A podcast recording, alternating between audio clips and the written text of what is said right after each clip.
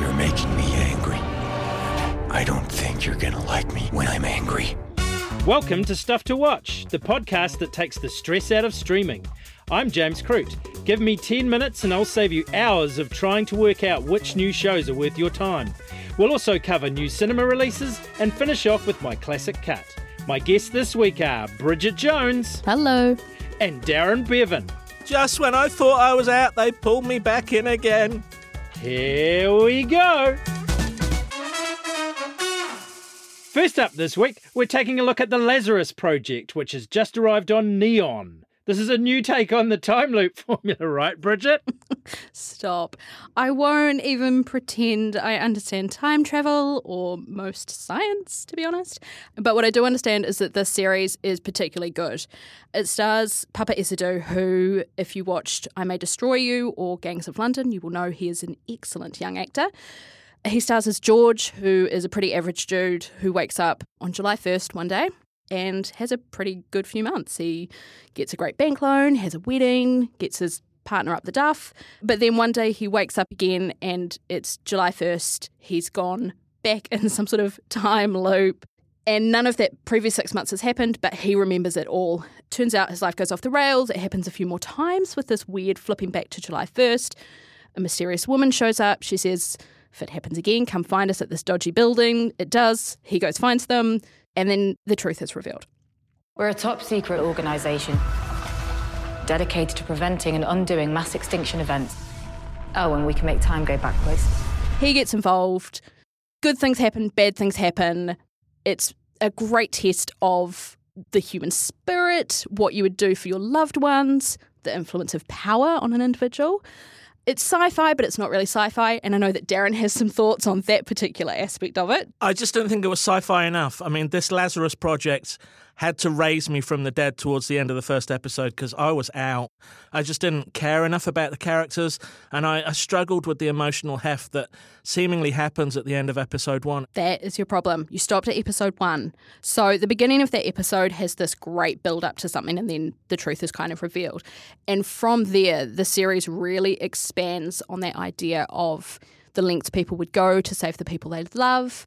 I don't care if it's not sci fi. For me, it was very much a sort of a study on human nature. I definitely agree more with you, Bridget, than I do with Ming the Mirthless. I just think it was a fabulous kind of tale.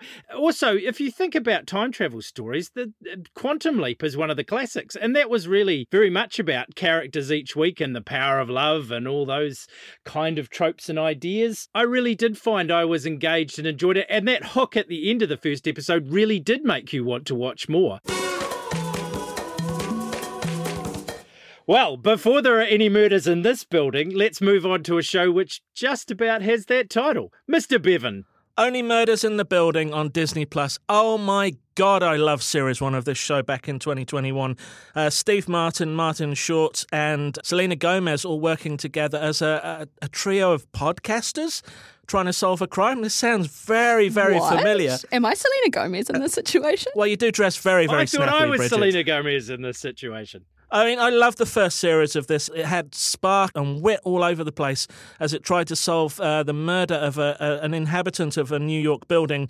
Now, the second season picks up at the end of uh, season one's cliffhanger. I really do like a lot of this second series. It doesn't have the same oomph for me that it has in the first, mainly because it's become a little bit too meta and a little bit too knowing in parts. It's very rare for a true crime podcast to do a sequel. We have a real opportunity here. But I think it's a quality show and it stays a quality show throughout. And there is nothing on TV like this that's bright and breezy. Yeah, I'm a late comer to this, but in the uh, bits that I have seen, I am clearly obsessed.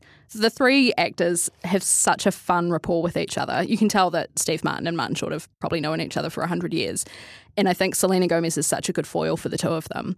It's funny, it's interesting, love the podcast aspect. you know, there's there's a lot to like in this series. Like Darren, I was obsessed with the first series. I don't know.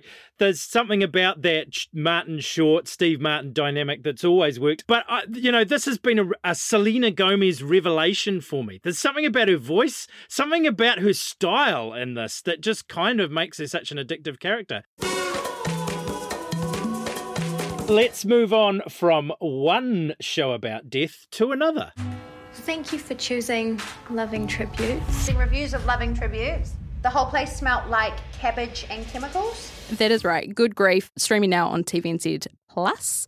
Uh, this is the second season. I am a fool for many reasons, but right now it's for absolutely sleeping on the first season of this brilliant Kiwi show. It's easily one of the funniest comedies I've seen in years. Uh, it's from the very clever sisters, Eve and Grace Palmer, who you'll know Grace from Shortland Street.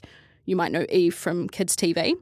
The two of them have starred, created, written, produced in parts this very funny series that is centered around two sisters who inherit a funeral home. One of them is serious and dedicated to the craft, and one of them once dreamed of being a DJ in Bali, which kind of sums up the whole dynamic of the series. The laugh comes from the two central characters who play obviously off each other as sisters very well, since they are in real life but the supporting cast is where the show absolutely shines. It's a situational comedy, it's an observational comedy, it's a physical comedy, it's a very funny comedy. And the more time you spend with the two characters and the rest of them, you kind of notice little bits here and there that are just drop dead funny. No pun intended. Um, maybe pun intended. Bridget, uh, this is one that I also really had not much idea about until you mentioned it last week. And wow, I'm hooked as well. The the Palmers are incredible, and and this is such a sleeper kind of hit. Um, you know, I would urge anyone to sort of seek this out. let us move on to the cinema.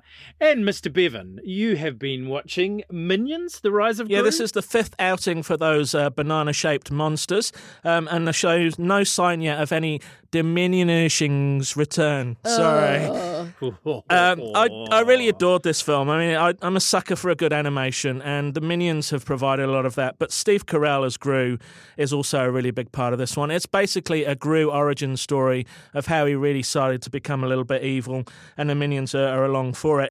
There are a lot of other villains in the world, but I am going to be a super villain. It's set in 1970s US, so there's a good mix of music that many people, including people like you, James, will remember from the first time around. And I think the thing with this is it's not a difficult plot to follow. The filmmakers are smart enough to just know that they're here for 90 minutes for a good time and nothing more.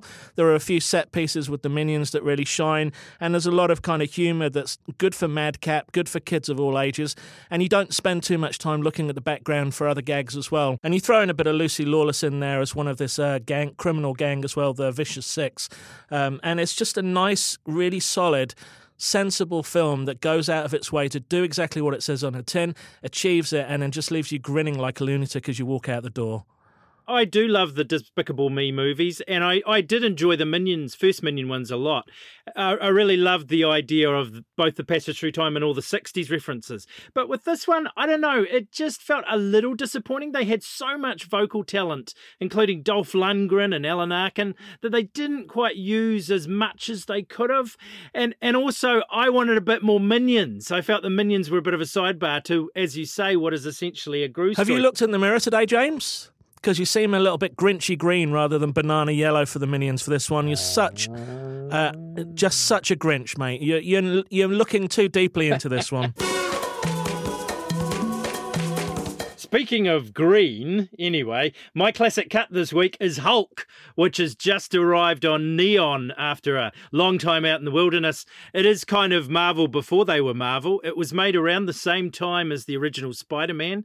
It was directed by the brilliant Ang Lee, who really gave a kind of comic book feel to a comic book movie. He cast the rather interesting Eric Bana, who I guess was far more like the original uh, TV series character that we sort of all loved back in the 1980s. But there's just something about this film that that feels like a comic book movie should be. Before all the bells and whistles and CGI took over the whole thing, this is what superheroes were like in those those lazy, hazy days of the early noughties. Look at you. Off to college to be a great scientist. Like your father. There's something inside you so special. I can't lie.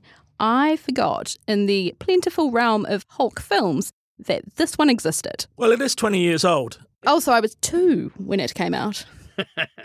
Some of the effects are great. I mean, uh, looking back at that Hulk in this original film, it's not too far from the Mark Ruffalo version of the Avengers, I don't think. So they've always been true to the aesthetic. But I do wonder a little bit with this one whether they played it a bit too fast and loose with the serious side of it, and that's what put people off.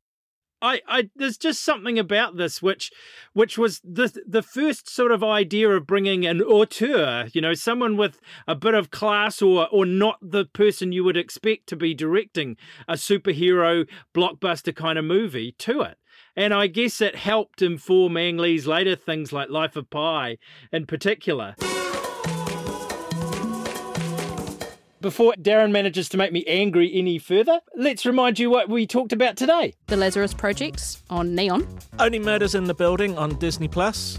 Good Grief on TVNZ Plus. Minions: The Rise of Gru in cinemas now, despite what James will tell you. And my classic cut, Hulk on Neon. That's it for another week. We're back next Friday. In the meantime, subscribe to our newsletter by clicking the link in any Stuff to Watch story on stuff.co.nz and follow us wherever you get your podcasts. Thanks to my guest, Bridget Jones. Thanks.